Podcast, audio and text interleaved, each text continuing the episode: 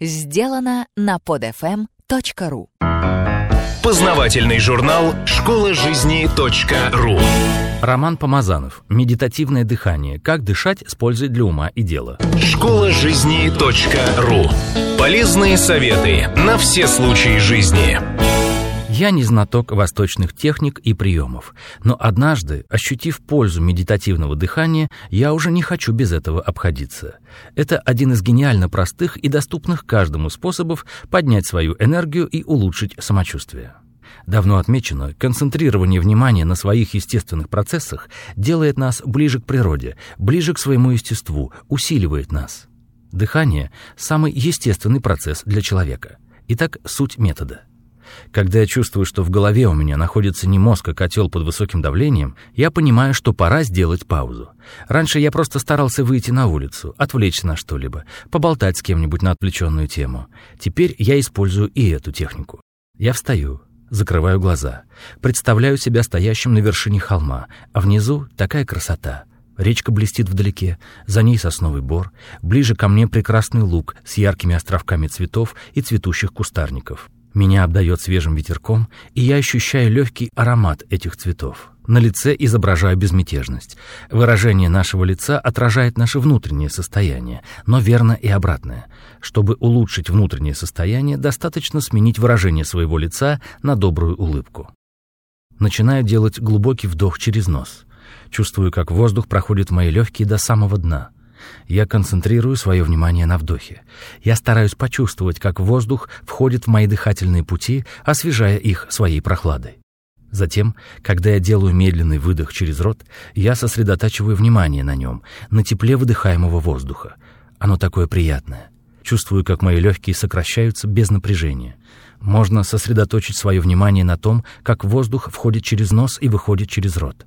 Просто почувствуйте то, на чем вам комфортнее сосредоточиться.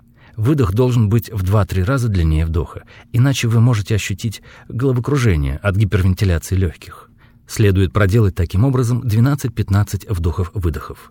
Времени на это понадобится 2-3 минуты. Вы почувствуете, что в голове наступила ясность, и тело расслабилось. Именно в таком состоянии надо принимать ответственные решения обозначились решения вопросов, на которые вы не знали ответа до этого момента. Я попытаюсь объяснить механизм работы этой методики. Не секрет, что принцип работы компьютера позаимствован у человеческого мозга. Аналогом оперативной памяти компьютера является наше сознание. Что происходит, когда на компьютере запускается одновременно несколько ресурсоемких программ? Оперативная память заполняется текущей информацией, и компьютер начинает виснуть. Примерно то же происходит с нашим сознанием, когда мы пытаемся решать сразу множество проблем. Для большинства людей это совершенно нормальное состояние, в котором они вынуждены находиться каждый день. Техника медитативного дыхания позволяет перезагрузить наш внутренний компьютер без потери данных. И воспринимается это так, словно вы сели за вчерашнюю очень запутанную работу со свежей головой. Многие вопросы начали проясняться. Еще одним объяснением положительного воздействия техники медитативного дыхания служит следующее. В различных духовных школах Востока существует представление об остановке хода мыслей, создании вакуума в сознании. В духовном учении Александра Свияша «Разумный путь» это называется «остановить слово-мешалку». Все это называют одним емким словом – медитация. Рекомендуется практиковать такое состояние как можно чаще – я связываю это с тем, что когда мы отключаем ход своих мыслей, абстрагируемся от него, к решению наших проблем подключаются механизмы подсознания, которые более мудры и принимают решения, точно соответствующие нашей природе. А значит, и решение будет нам во благо, каким бы абсурдным оно на первый взгляд не показалось. Так это или нет, может и не важно.